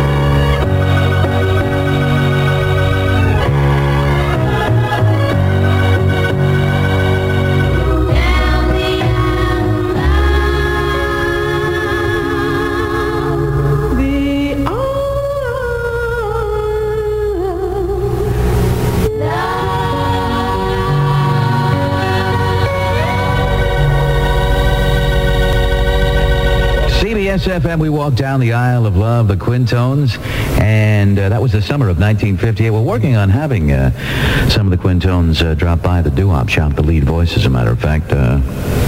Possibly sometime next year. It's uh, 23 minutes past 7 o'clock. You're here in Don K. Reed's Doo-Wop Shop, and don't you forget now that uh, CBS FM 101.1 is making those Christmas and Hanukkah wishes come true. Send or fax your wish to CBS FM 101.1, and be sure to do it today. And uh, we'd love to hear from you, okay? At CBS FM, you're in the Doo-Wop Shop. The Emotions are my very special guests. They'll be here later on tonight. They'll be here at 11. Between 9 and 10, we have uh, the feature hour, and tonight we're going to feature uh, some Christmas uh, music because, well, Thanksgiving, the official start of the Christmas holiday season, and we have uh, on collectibles, both of these particular uh, albums are uh, on collectibles. One is the Ultimate Christmas album from WCBS FM 101.1, and also a Rhythm and Blues Christmas, Volume 4. We'll let you hear some of the selected cuts from those two Christmas albums as we get to 9.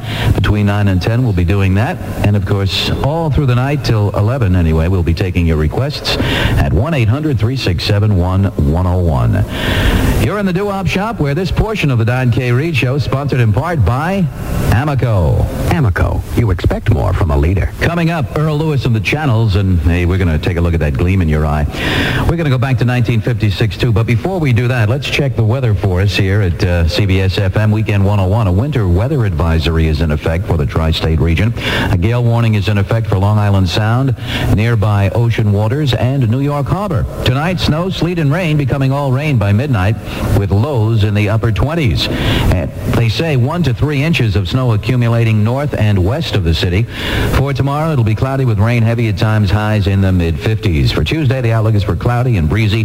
Showers possible. Highs will be in the 50s. Right now, it's uh, 38 degrees. Temperature seems to be on the rise.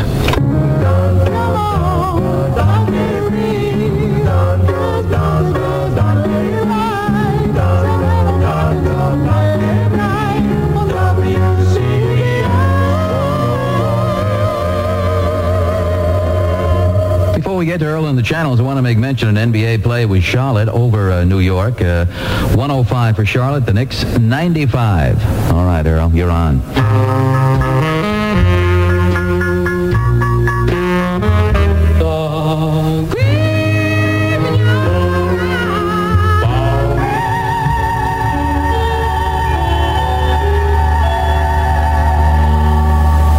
CBS FM, there it is. That's the sound of, uh, of course, the pastels and so far away.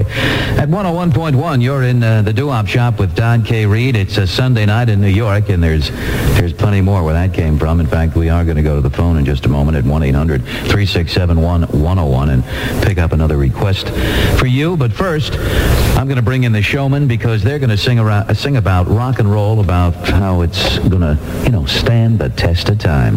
The Emotions, my guests tonight, later on.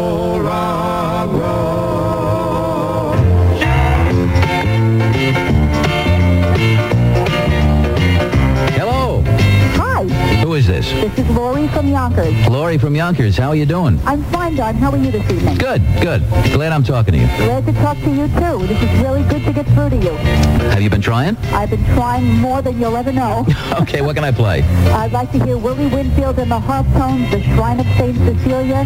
I'd like to dedicate it to my brother Carl, who lives in Beacon, New York.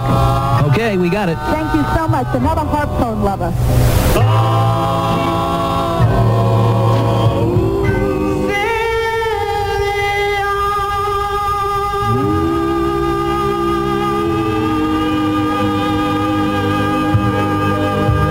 CBS FM, Willie Winfield and the Harptones there, the Shrine of St. Cecilia, my request. Happy to play it too. And we have just 17 minutes away from the hour of 8 o'clock. want to say uh, thank you to everybody out at Westbury who was so nice to us uh, when we got a chance to be the special host at the first show of the uh, TNT show out there, The Tops and the Temptations. Uh, I want to thank, uh, of course, uh, Daniel Kelligan and uh, got to mention Laura Kurtz who was so nice to us out there and all the security folk and everybody at Westbury Music Fair there. It was fun to get out there and uh, say hello to the crowd. Beautiful audience there the first show, and I'm sure the second show was uh, exactly the same as far as the, the audience. And uh, what a dynamite uh, duo, I'll tell you. The Temptations and the Four Tops TNT. You ain't kidding. That's all I'm going to say. They are absolutely dynamite. This particular portion of the show, the Doo-Wop Shop, sponsored in part by AT&T. Here I am running to catch a plane. AT&T digital answering systems and other line at AT&T products are available at, of course, Caldor. Make this a rock and roll Christmas with the WCBS FM 101.1 Ultimate Christmas Album. 25 great songs for the 25th, featuring Chuck Berry, Run, run, Rudolph. The Drifters, Stevie Wonder, Christmas means to me my love. The Temptations, and many more. Available at Nobody Beats the Wiz and other leading music stores. You'll be rocking around the Christmas tree with the Ultimate Christmas Album from Collectables Records and CBS FM 101.1.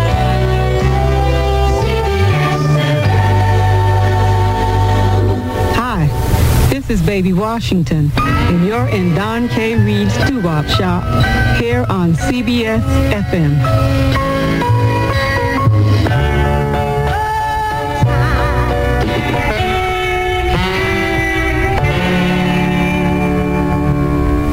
CBS FM. That's uh, Baby Washington. That's the time. The time is 10 in front of 8. Here's uh, the Elegants, and musically they'll say goodnight. We won't say goodnight until about midnight.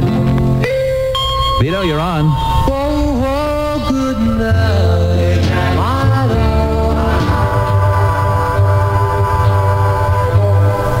CBS FM. That's Bad Girl. That's Smokey Robinson and the Miracles from 1959 here at CBS FM. Yours truly, Don K. Reed, and uh, you we're together here in the Doo-Wop Shop on CBS FM.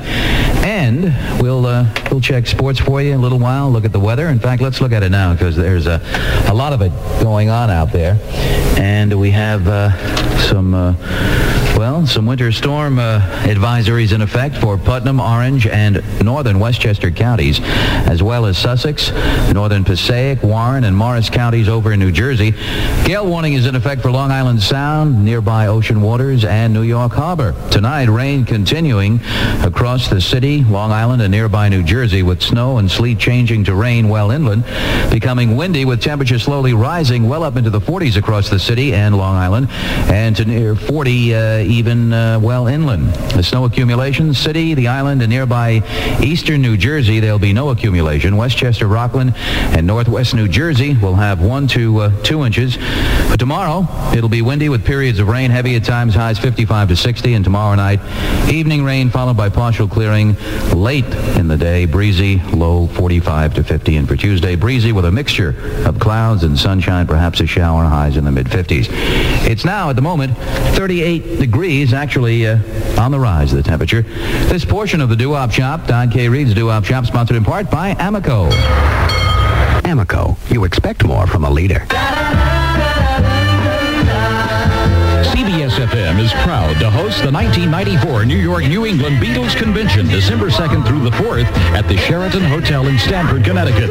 Three days of memories, from the largest gathering of Beatles memorabilia dealers and Beatles Museum to the complete Fab 4 Film Fest and Rare Video Showcase. Appearances include Cynthia Lennon, CBS FM's Mike Fitzgerald Friday night 7 to 9 p.m., Cousin Brucey Saturday noon till 2 p.m., and Max Kinkle Saturday night 7 to 9 p.m. and Sunday 2 to 4 p.m. Join us for Beatles Sing-Along Karaoke, plus three concerts all weekend by the world's top Beatles cover bands, including 1964. Come celebrate the 30th anniversary of the Beatles with the New York New England Beatles Convention, December 2nd through the 4th at the Sheraton Hotel, Stamford, Connecticut. For more information, call 203-865-8131. Hi, thank you, William. Bill Brown, of course, with you from noon to 3 every day. Mondays right on through Fridays, 6 to 9 every Saturday morning. And tomorrow he's got a Motown bag. Yes, a Motown brown bag special at 1220. You don't want to miss that. Don K. Reed, the Doo-Wop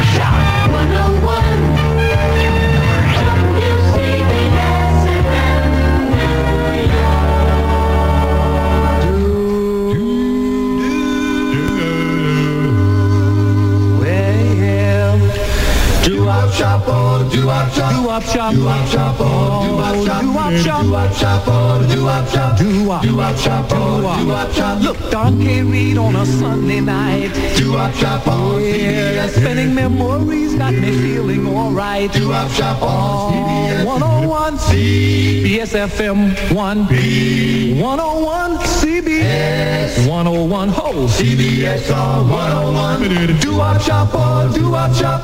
Doo-wop shop on, doo-wop shop. CBS. CBS on 101. 101 on CBS. Don Kerry. Don Kerry on. CBS. CBS on 101. Thank you, Street Corner Society. Here are the Eternals. They're, uh, well, they're at the wedding day, and it's Babalu's wedding day. And we're going to go back to 1959. Boom, boom, boom. Memories of Don K. Reed's Doo-Wop Shop on WCBS FM from November 27th, 1994. Now, if you have any comments concerning this part of the program, or if there's a classic radio station you'd like me to present, why not let me know about it by email or voicemail? The email address here is Jeff. That's J-E-F-F Jeff at allthingsradio.net. Or you can call that feedback line at 800-693-0595. That's 800-693-0595. Hitting option two for the podcast team. For All Things Radio Live, I'm Jeff Bennett. All I can say is, wow, Jeff. Well, Bill, I, I, I knew Don K. Reed as well slightly. Uh, very nice guy, and uh, he.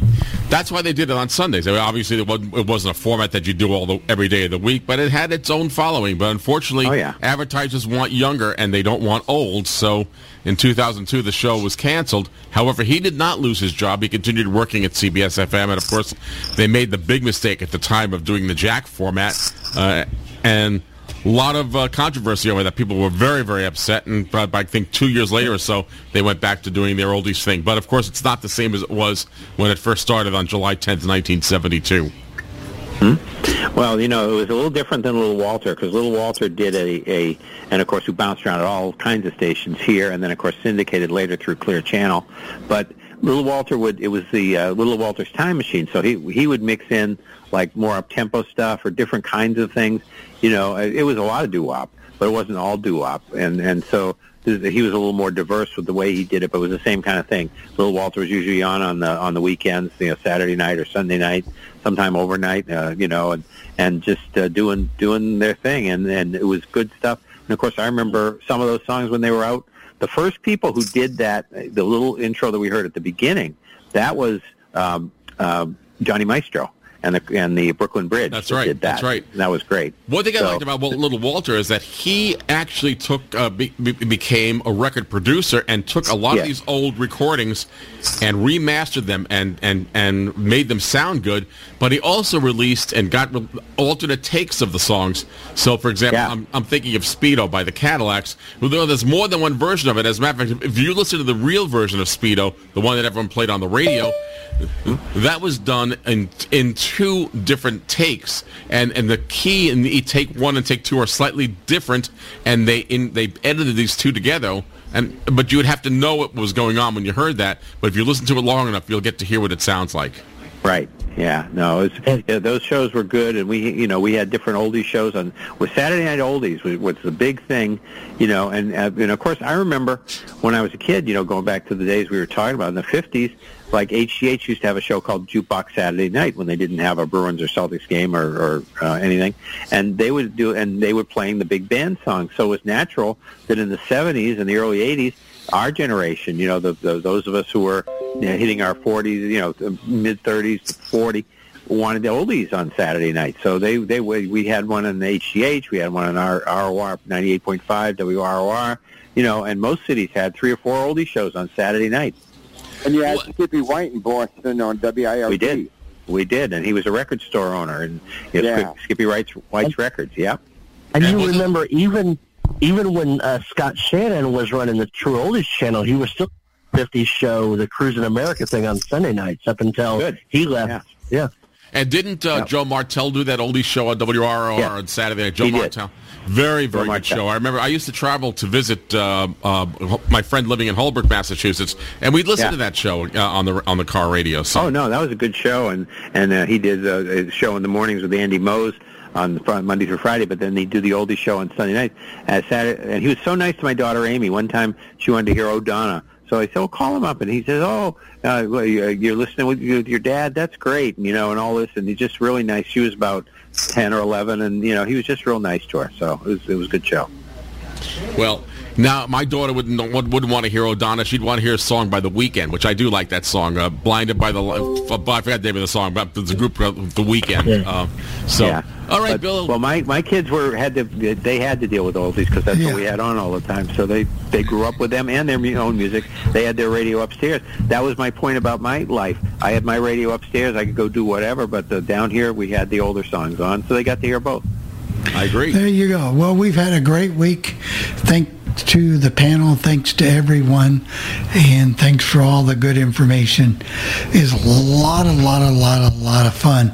And we're going to end it with fun on what, Jeff? Uh, from, uh, from uh, I should say Huntsville, Alabama. They've got a lot of translators and a lot of radio frequencies there. It's uh, Fun 92.7. And so we'll give it a we'll give it a shot, and we'll see you all next week at six o'clock. This week in my feature station segment, we're traveling to Huntsville, Alabama. I'm going to listen to a radio station that broadcasts a classic hits format. The station is Fun 92.7. The station doesn't have much personality, and they use very broad-based voice tracking. However, the music they play is pretty good. So without further ado, sit back and enjoy Fun 92.7 on this week's edition of All Things Radio Live. This is Fun Radio, Fun 92.7 FM, also at 104.9 FM and fun927.com. A Fun Media Group station.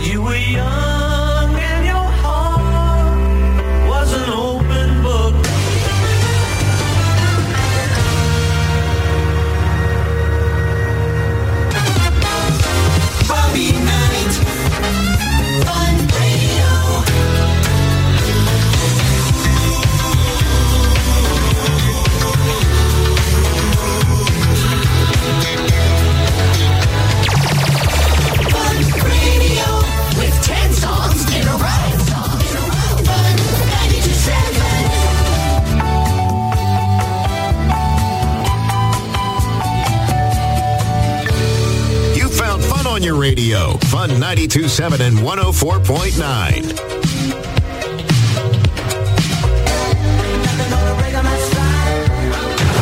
The greatest hits. The greatest hits. The greatest hits of all time. Fun 92.7. Also on 104.9 FM.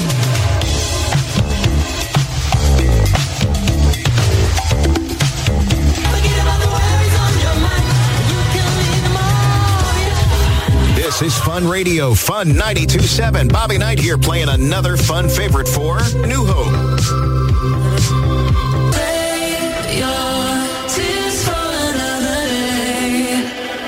This is the legendary Fun 92.7.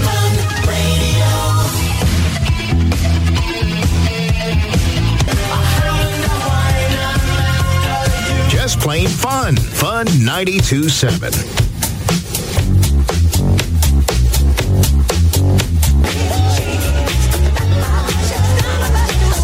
This is Fun Radio, Fun 92.7.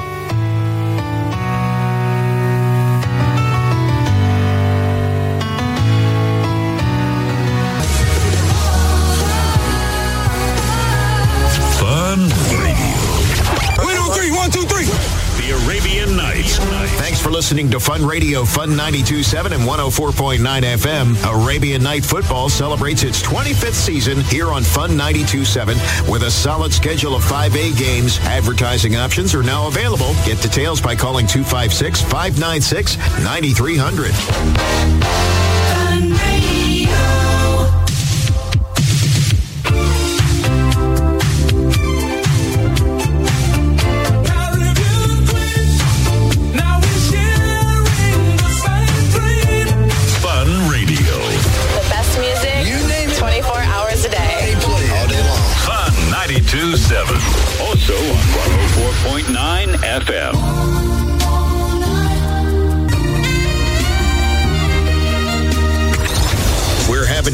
with the greatest hits of all time on Fun 92.7 FM. I'm Bobby Knight, locking down another 10 songs in a row next. Open the door to savings. Fun calendar. I'm Michael St. John from the Funhouse Morning Show. The 20th annual Lake Guntersville Chamber of Commerce Golf Tournament is set for Gunter's Landing Golf Club Friday, August 5th, featuring 30 teams. Sign up now available by calling 256 582 3612. From the WAAY 31 Storm Tracker Weather Center, I'm meteorologist Grace Finella. Well, we're getting closer and closer to those high temperatures in the mid 90s, feeling like the low 100s, and there is plenty of humidity out there, keeping conditions sticky and muggy.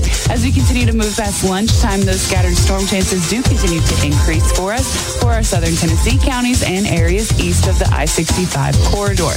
So bring an umbrella with you if you're going to be out and about after lunch today. I'm WAAY 31 meteorologist Grace Finella. The current temperature is 85 degrees. This weather broadcast has been brought to you by the delightfully delicious Milner's Dairy Delight, locally owned and operated since 1962. Delightful. Milner's Dairy Delight is open for business. Jan Milner here to invite you to have lunch or dinner with us at Milner's. Milner's Dairy Delight, as always, takes phone-in orders at 256-586-4797 for carryout. Our current hours are 10.30 a.m. until 7.30 p.m., Tuesday through Sunday. We're still serving the finest eats and greatest treats on Brindlee Mountain. We thank you for your business at Milner's Dairy Delight. Now, here's another set of the greatest hits of all time. 10 in a row on Fun 92.7. Also at 104.9 FM and fun927.com. Fun 927.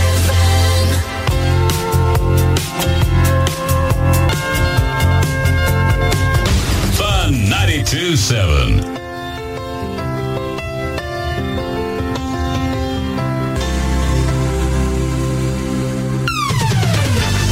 Celebrating a quarter century of playing the greatest hits. This is Fun Radio, Fun 92.7 FM, also at 104.9 FM and fun927.com. Fun Radio. A Fun Media Group station.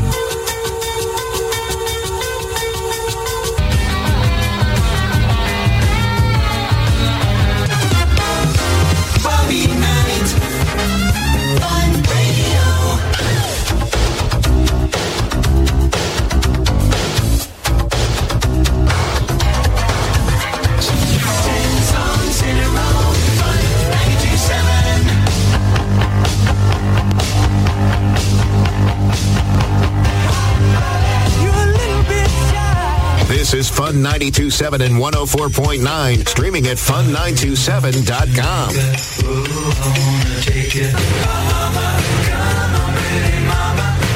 Fun Radio, Fun 92.7. Now playing at 104.9 FM.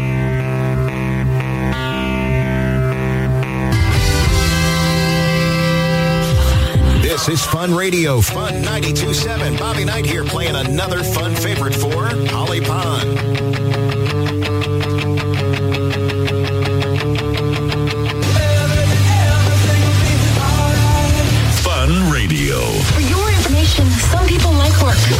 That's crazy. Fun 92.7.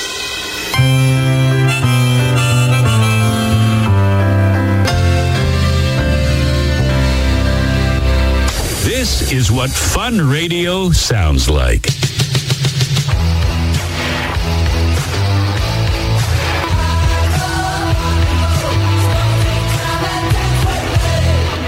Fun 92.7, streaming online at fun927.com. More music, more fun. Fun 92.7.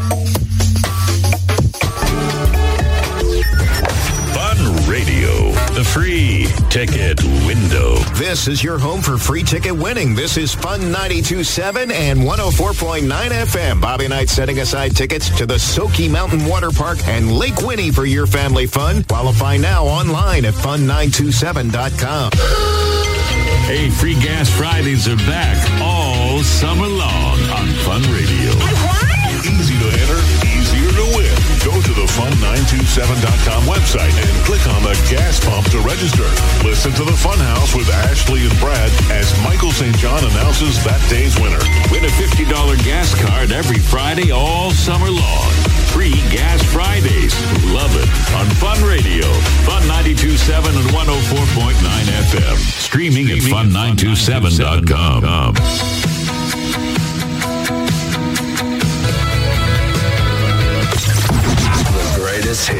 music in one place. Oh, yeah. Fun 92.7.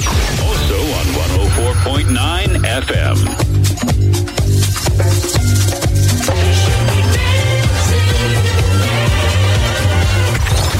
This is Fun Radio. We are Fun 92.7. And coming up next, another 10 songs in a row of your fun favorites. This is Fun Radio. WAFN FM Arab Huntsville. WAFN Priceville. W285EN Priceville, Decatur, Madison. This is a Fun Radio news update. Fox News. I'm Chris Foster. Now, here's another set of the greatest hits of all time. 10 in a row on Fun 92.7. Also at 104.9 FM and fun927.com. Well, there you go. Fun 92.7 serving Huntsville, Alabama, and their radio announcer, Bobby Knight. Yes, the radio station is voice tracked, and while the voice tracks are rather general, the music is rather broad based and sounds pretty good. Now, if you have any comments concerning this part of the program, why don't let me know about it by email or voicemail.